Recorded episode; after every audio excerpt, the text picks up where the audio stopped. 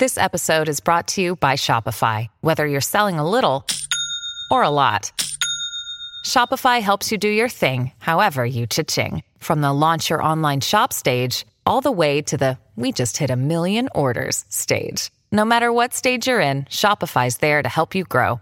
Sign up for a $1 per month trial period at shopify.com slash special offer, all lowercase. That's shopify.com slash special offer. In ogni società, in ogni paese e in ogni epoca ci sono angoli bui che sfuggono allo sguardo.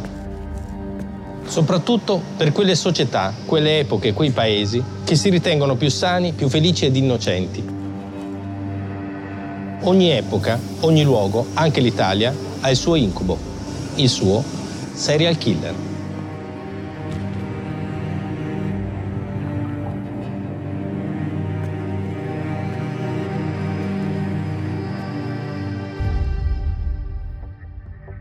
Sky Crime presenta Profondo Nero con Carlo Lucarelli. Storie di crimini italiani. Delitti che come un colpo di rasoio squarciano la pelle della società. Non resta che indagare, interrogare e ascoltare fino all'ultimo indizio. Episodio 7 Francesca Alinovi.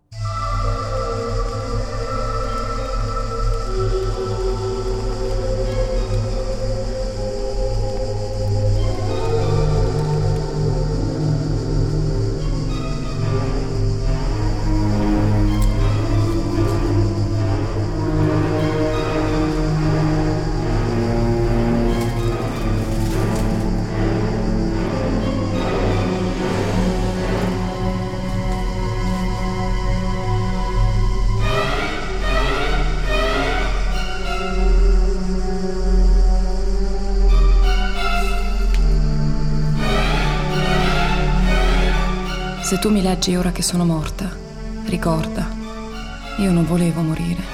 Ricorda, avrei voluto essere immortale e non lasciare spoglie vicarie mortali sulla terra.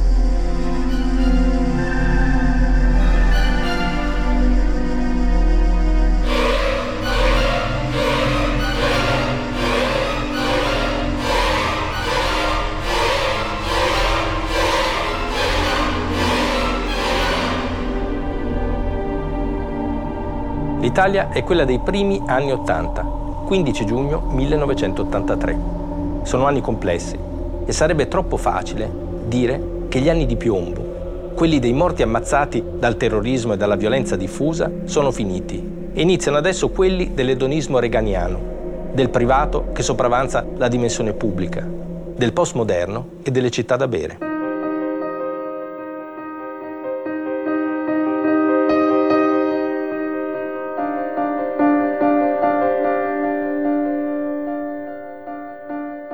Al governo c'è ancora la democrazia cristiana di Amintore Fanfani, ma sta per insediarsi il primo governo di Bettino Craxi. A Lech Walesa, leader del sindacato polacco Solidarność, va il premio Nobel per la pace. E anche se si telefona ancora dalle cabine con i gettoni, stanno facendo i primissimi passi i videogiochi, internet e i telefoni cellulari.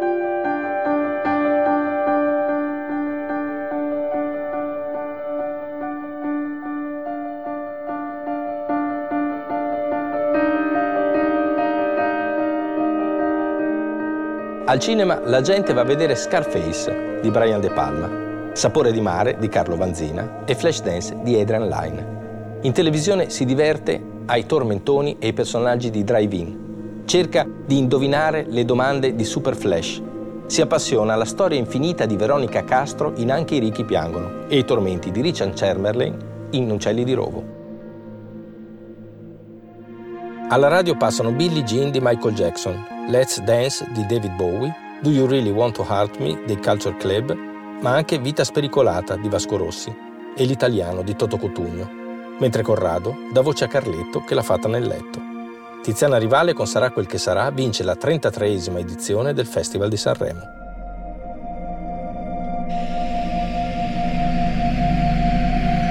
Quel 15 giugno è un mercoledì sono le sei e mezzo di sera. Siamo a Bologna.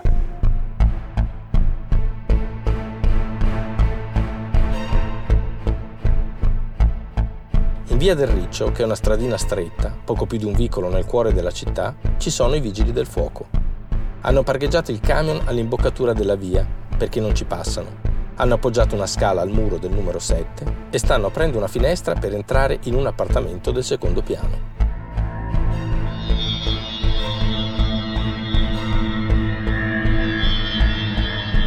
A chiamarli è stato un amico della persona che vive in quell'appartamento. Francesca si chiama, una giovane donna di 35 anni.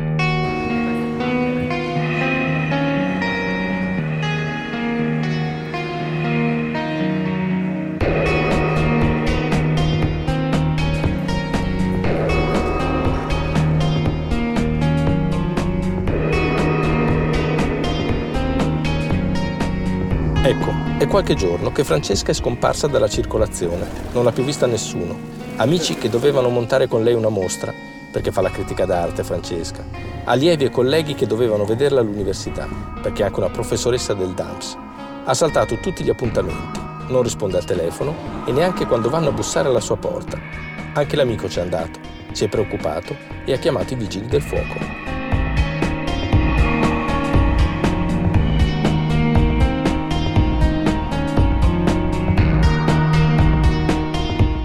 E infatti l'amico ha ragione ad essere preoccupato, perché i vigili del fuoco aprono la finestra, entrano nell'appartamento e nel soggiorno, stesa sulla moquette, in mezzo ad una grande macchia di sangue nero e rappreso, trovano Francesca.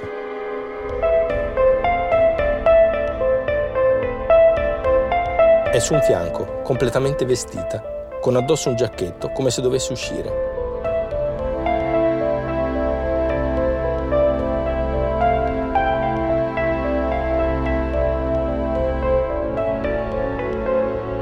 È stata colpita da numerosissime coltellate, 47 quando le conteranno. È morta, naturalmente.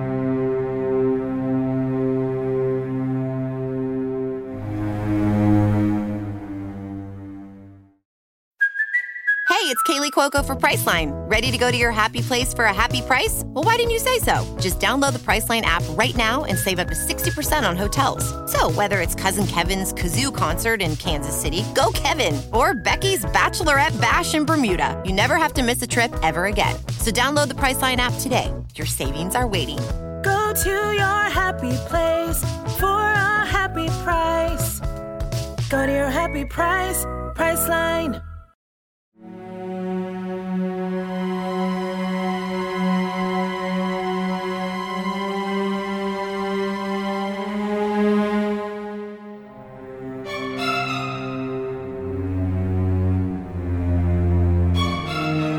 Breve tempo, al numero 7 di Via del Riccio arriva un sacco di gente.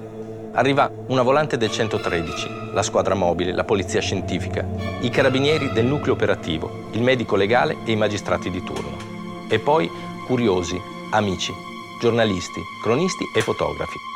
È una strana scena del delitto quella, a partire dalle cause della morte.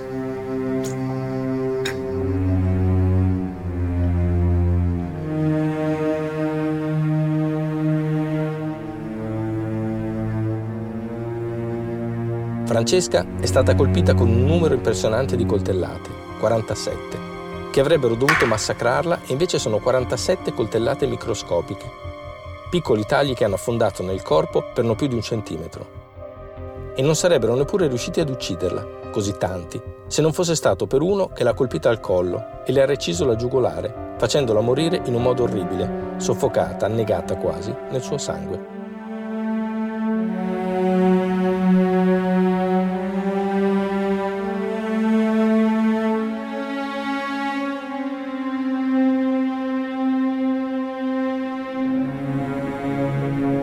«47 colpi, inferti con un oggetto appuntito e tagliente, come un coltellino o un taglierino. Tutti sul lato destro del corpo, soltanto quello. E poi ci sono quei due cuscini sulla testa di Francesca.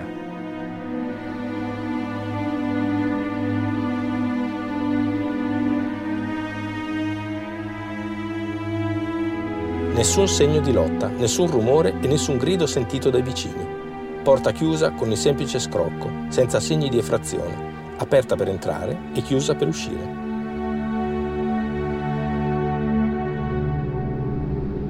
L'appartamento è in ordine e non manca praticamente niente. Nel bagno invece c'è qualcosa di strano. Ci sono un paio di occhiali ray con le lenti graduate, una delle quali è sfilata. Ma soprattutto c'è una frase scritta con un pennarello nero sul vetro di una finestra. You're not alone anyway, che è un inglese un po' scorretto, manca un apostrofo, ma dovrebbe suonare come comunque non sarai mai sola.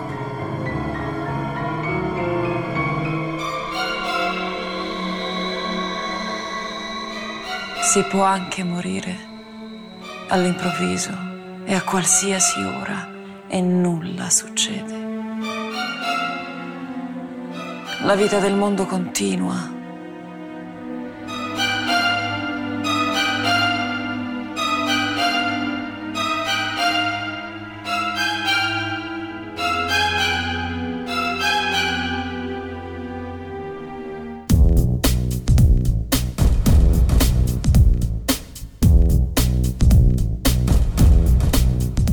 Francesca Linovi, lo abbiamo detto, è una giovane donna di 35 anni, ricercatrice e docente di estetica all'Università di Bologna presso il DAMS, discipline delle arti, musica e spettacolo. Ma non è soltanto un'insegnante e una ricercatrice, Francesca Linovi, è anche uno dei migliori critici della sua generazione, come la definisce il professor Renato Barilli.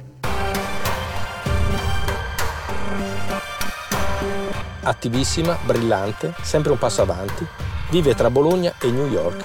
È in contatto con gli artisti d'avanguardia come i graffitisti, di cui è la prima a portare le opere in Italia. È amica di artisti come Basquiat e Keith Haring ed è una grande scopritrice di talenti italiani.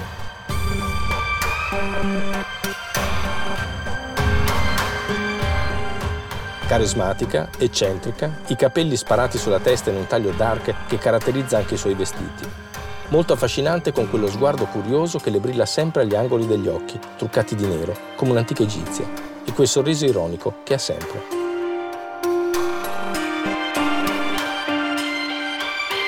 Un personaggio, indubbiamente, che mescola arte e vita, stile estetico e stile personale. Un personaggio anche dopo la morte.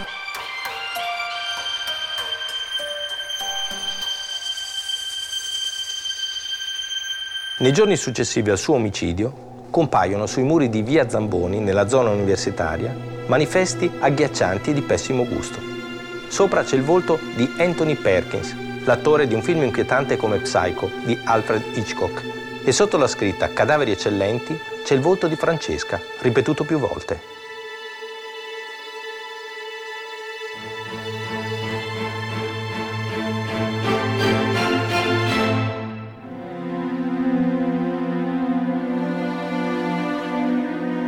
Le indagini della squadra mobile, fin dall'inizio, come spesso succede, si indirizzano sull'ambiente che è più familiare alla vittima e c'è subito un possibile sospetto.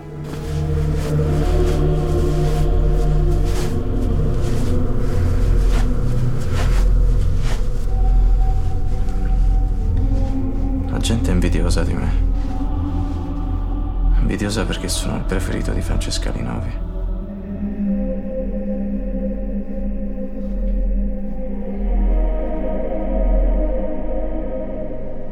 Si chiama Francesco Ciancabilla ed è un allievo della professoressa Linovi al DAMS, un giovane artista, 23 anni, molto promettente, che lei ha scoperto e sta lanciando. Anche Francesco è un tipo molto affascinante, bello sicuramente, con quell'aria un po' maledetta che si addice ad un giovane artista, ma anche inquieto, fragile, a volte un po' aggressivo e con grossi problemi di tossicodipendenza.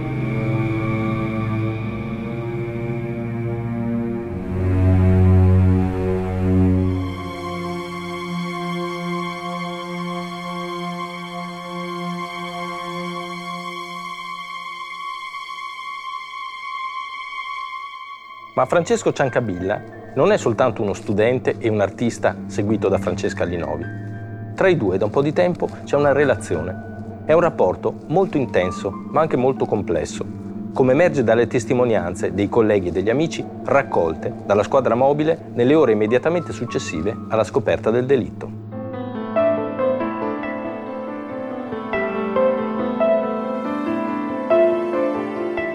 Lo scrive lei stessa nel suo diario sono innamorata di Francesco, sono incredibilmente innamorata del sosia di me stessa.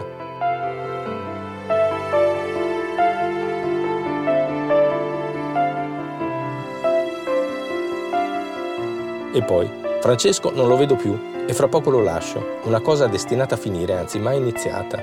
E poi, sono perdutamente innamorata, perdutamente, che significa perdersi.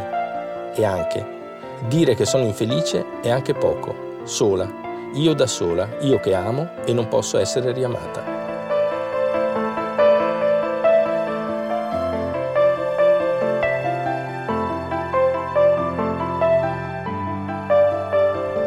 Per quanto lo desideri, per quanto ci provi, Francesca non riesce mai a fare l'amore con lui, che da questo punto di vista resta sfuggente e ambiguo.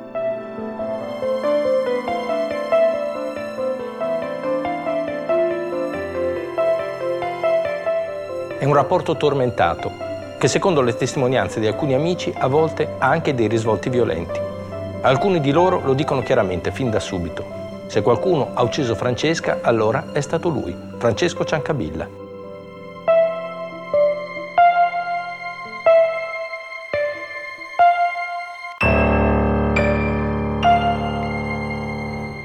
La squadra mobile e il giudice istruttore concordano e concentrano le indagini soprattutto su di lui. Non mi sono mai considerato un fidanzato, un innamorato. È stata per me solo la mia migliore amica. La sua morte mi ha profondamente addolorato. Francesca è morta il 12 giugno del 1983, tre giorni prima del suo ritrovamento. Secondo la perizia del medico legale, resa più difficile dal fatto che siamo in estate e che il corpo di Francesca è rimasto disteso sulla moquette del soggiorno, l'ora della morte dovrebbe essere compresa tra le 17 e le 24.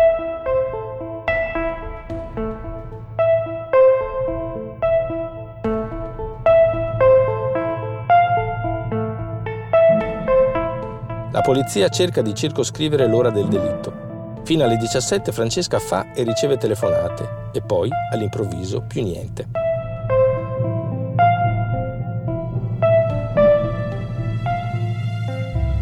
Quando viene ritrovata, ha al polso un orologio a bilanciere, di quelli che si caricano col movimento del braccio, e attraverso un complesso calcolo del periodo di tempo che può averci messo a scaricarsi, viene ritenuto che l'ultimo momento in cui potrebbe aver mosso il polso siano le 18 e 12 di quella domenica.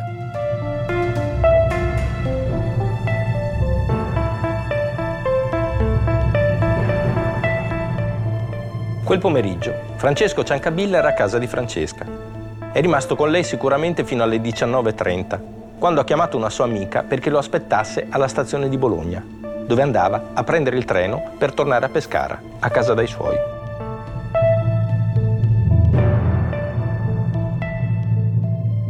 Ma se Francesca è morta poco dopo le 6, allora significa che Francesco era lì con lei e quindi, secondo la squadra mobile e il giudice istruttore, l'assassino è lui. Ha colpito Francesca in un raptus violento in seguito ad un litigio, oppure durante un gioco erotico particolare, o magari per uno scherzo macabro. L'ha colpita 47 volte fino a quella ferita mortale. Poi l'ha coperta con quei cuscini per non sentirla rantolare. Ha chiamato un'amica per costituirsi un alibi e se n'è andato.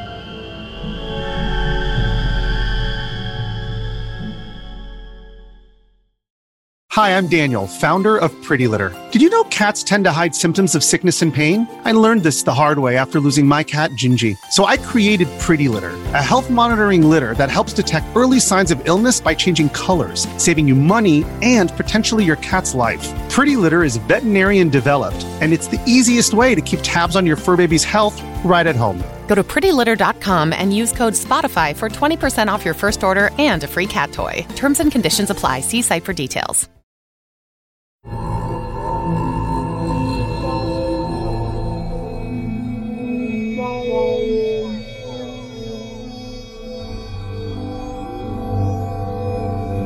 Il processo a Francesco Ciancabilla per la morte di Francesca Linovi si apre presso la Corte d'Assise di Bologna il 3 gennaio del 1985 e si chiude 12 udienze dopo, con la soluzione di Francesco per insufficienza di prove.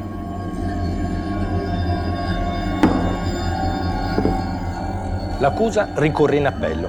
Il 3 dicembre del 1986 la Corte d'Assise d'Appello di Bologna ribalta la sentenza, condannando Francesco Ciancabilla a 15 anni, più 3 di casa di cura psichiatrica.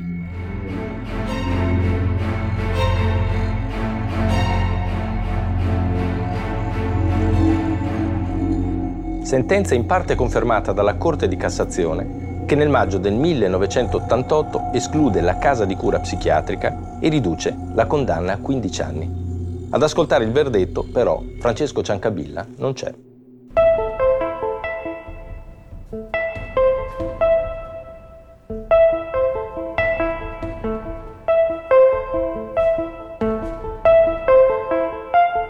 Già quel pomeriggio di dicembre di tre anni prima, Mentre i giudici della Corte d'Appello emettevano la loro sentenza, Ciancabilla era in macchina da almeno due ore, diretto verso il confine svizzero.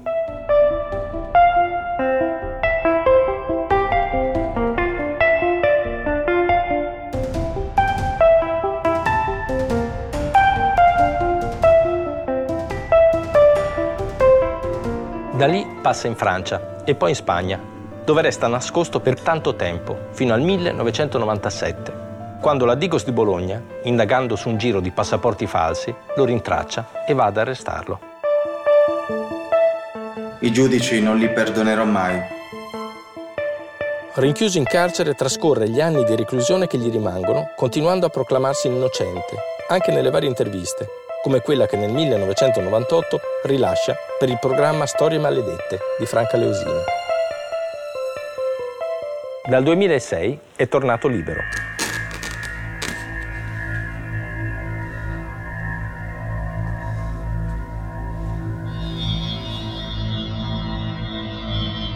Per tutto questo periodo, soprattutto negli anni in cui si tengono i processi, l'opinione pubblica si divide in colpevolisti e innocentisti.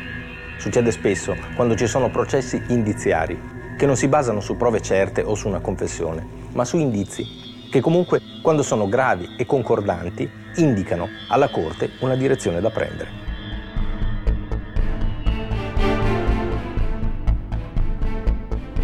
In questo caso, però, la divisione è sempre stata particolarmente forte e appassionata.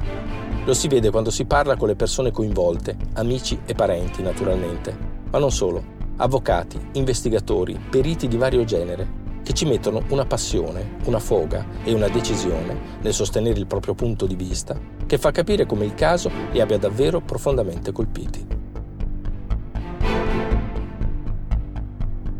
Ed è questo che ci interessa nel raccontare questa storia, perché non è la prima volta e non sarà l'ultima nella storia criminale italiana, ma qui in particolare sembra di seguire un romanzo giallo, scritto da un maestro addirittura, con tutte le cose giuste al posto giusto, anche se non dobbiamo dimenticare che un romanzo non è, ma una storia vera, soprattutto quella di una giovane donna come Francesca, ammazzata in quel modo.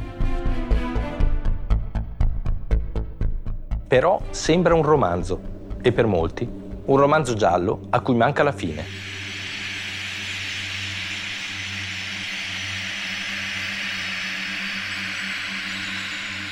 Per quelli che sostengono l'innocenza di Francesco ci sono molte cose che non tornano. Gli orari, per esempio. La perizia fatta dal medico legale indica un arco di tempo piuttosto ampio e quella fatta sull'orologio che Francesca aveva al polso, molto complessa, e senza avere la certezza di cosa segnavano le lancette al momento del ritrovamento, non sarebbe esatta. Francesca, insomma, potrebbe essere morta anche dopo le 19.30 di quella domenica quando Francesco se n'era già andato. Poi la scritta sulla finestra del bagno. Due amici di Francesca che hanno dormito da lei in quei giorni affermano che quella domenica mattina, quando se ne sono andati, quella scritta non c'era. La perizia ordinata dal tribunale stabilisce che a scriverla non sarebbero stati né Francesca né Ciancabilla, ma una terza persona, che sarebbe stata lì, quella domenica, a scrivere una cosa che nello slang newyorkese suona più o meno come finalmente ti ho fregata.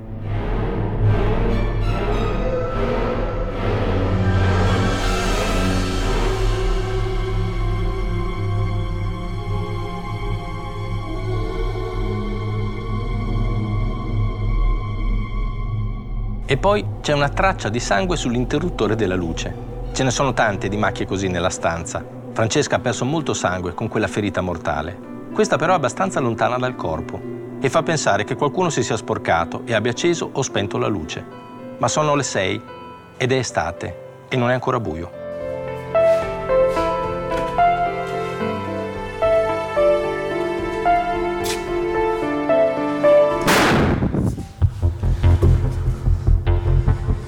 Poi c'è la dinamica più probabile, secondo cui si sarebbe svolto l'omicidio. Colpi che arrivano da una parte e prendono, attingono, si dice correttamente, il fianco di Francesca, che dovrebbe essere seduta. Reagisce cercando di coprirsi, sollevando la gamba e parando la mano, fino a quel colpo alla gola che la ucciderà. Dinamica che escluderebbe sicuramente sia il gioco erotico, Francesca tra l'altro era completamente vestita, con un giacchetto, come per uscire appunto, che il macabro scherzo.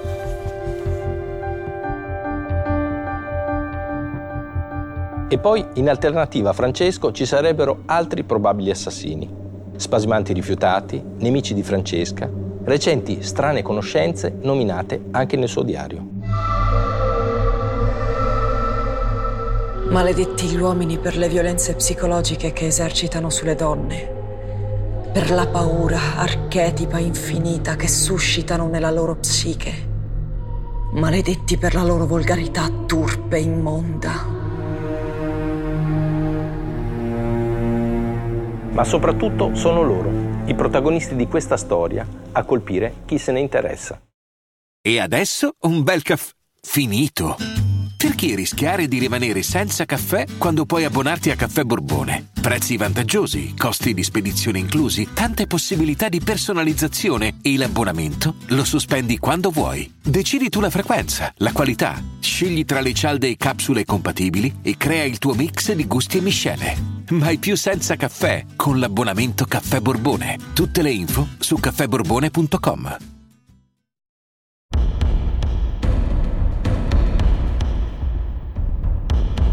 Lui, per esempio, Francesco Ciancabilla. Sono in tanti a convincersi sia della sua innocenza che della sua colpevolezza soltanto a conoscerlo e addirittura a guardarlo.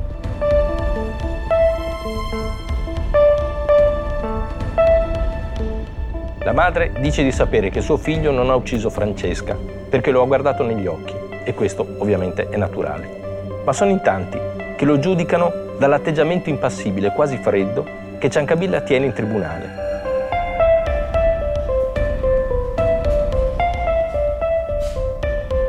Oppure dal suo aspetto fisico, perché Ciancabilla davvero ha la bellezza e la gioventù dell'artista maledetto. C'è chi ne parla con odio, quasi con disgusto, è stato lui di sicuro e chi invece ne parla con trasporto, quasi innamoramento. No, non è possibile, non può essere stato lui. Ma soprattutto, a colpire è lei, Francesca.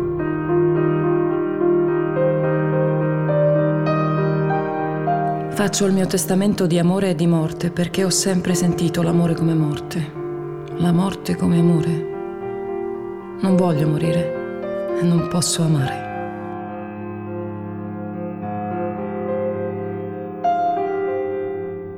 C'è un aspetto del suo carattere, della sua persona, di lei, che emerge dalla lettura dei suoi diari.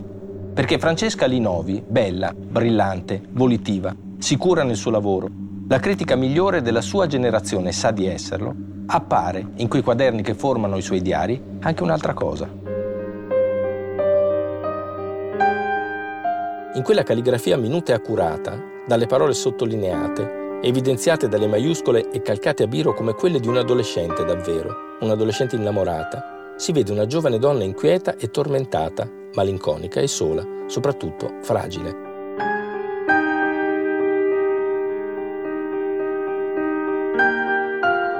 Ed è proprio sentendo questa sua umanissima e meravigliosa fragilità che si prova uno slancio di affetto nei suoi confronti, di tenerezza, che va al di là della brutta morte che le è toccata. È una sensazione che ha colpito molti di quelli che l'hanno conosciuta, anche solo indirettamente, per raccontarne la storia. E io sono tra quelli.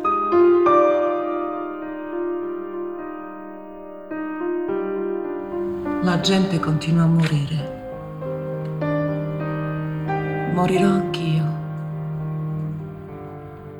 Il mio specchio riflette soltanto capelli neri impiastricciati e occhi gialli sempre più spenti Quanti anni ho io? La mia vita mi sembra eterna.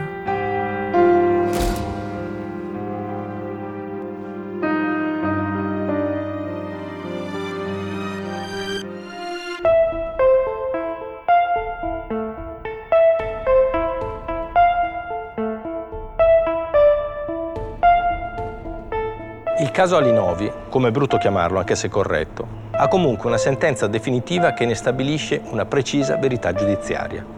Come dice l'avvocato Achille Melchionda, che ha rappresentato la parte civile della famiglia di Francesca, in un suo libro molto documentato che si intitola Francesca Alinovi, 47 colpi.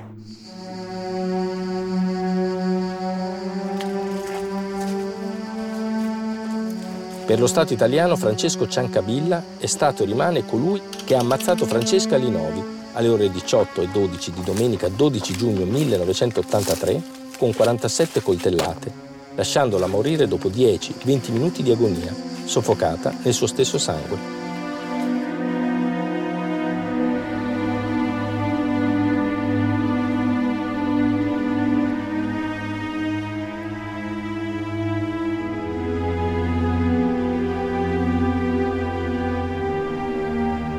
Le sentenze si rispettano, si possono discutere e anche criticare, ma si rispettano. E non spetta a noi, qui, cercare di capire se Francesco Ciancabilla abbia ucciso Francesca Linovi o se invece il suo assassino sia ancora libero. Questa storia racconta comunque una strana città che si chiama Bologna, che è tante città tutte insieme, come abbiamo detto tante volte, e che in quegli anni, i primi anni Ottanta, conosce una nuova trasformazione raccontata anche dai delitti che l'hanno colpita.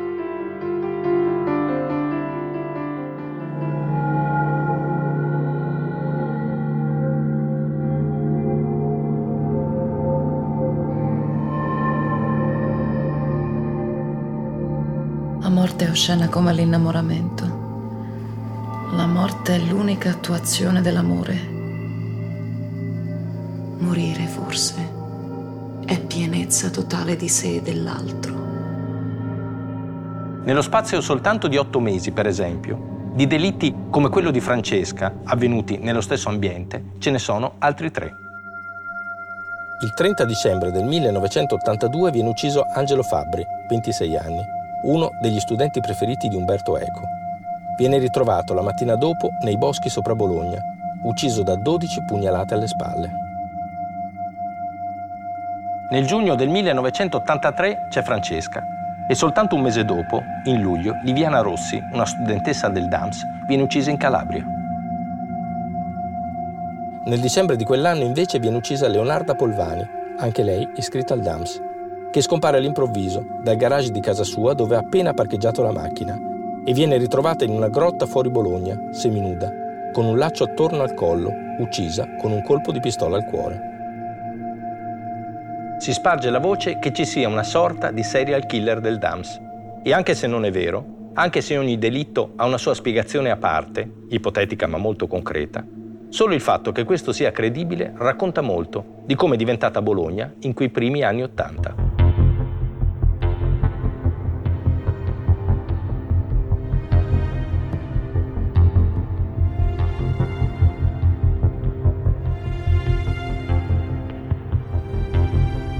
Lo dice bene lo scrittore Luigi Bernardi, uno degli interpreti più acuti dell'anima nera della sua città, in un bel libro che si intitola Macchie di rosso. Un racconto di Bologna può dare un nome e un volto a tutte le macchie di rosso che hanno ferito la città. Sarebbe un racconto lungo, dove è facile perdersi, farsi venire la voglia di non andare più avanti.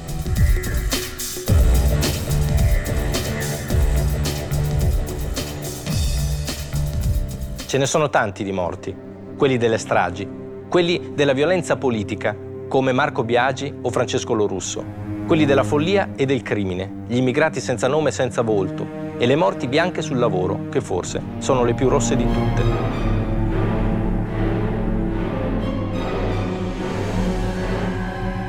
Ecco, dice Luigi Bernardi, un racconto di Bologna che dia un nome e un volto a tutte le macchie di rosso che hanno ferito la città può cominciare da Francesca Linovi, da quel 12 giugno 1983, in cui insieme a lei forse moriva l'euforia, Di certo nasceva la spietatezza.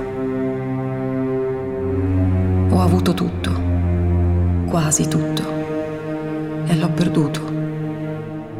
Si perde sempre e poi si riconquista e poi, e poi, e poi. Il tempo. Ma quando morirò?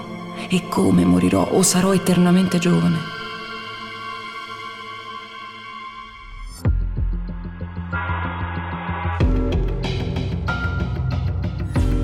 Hai ascoltato Profondo Nero con Carlo Lucarelli, Francesca Alinovi.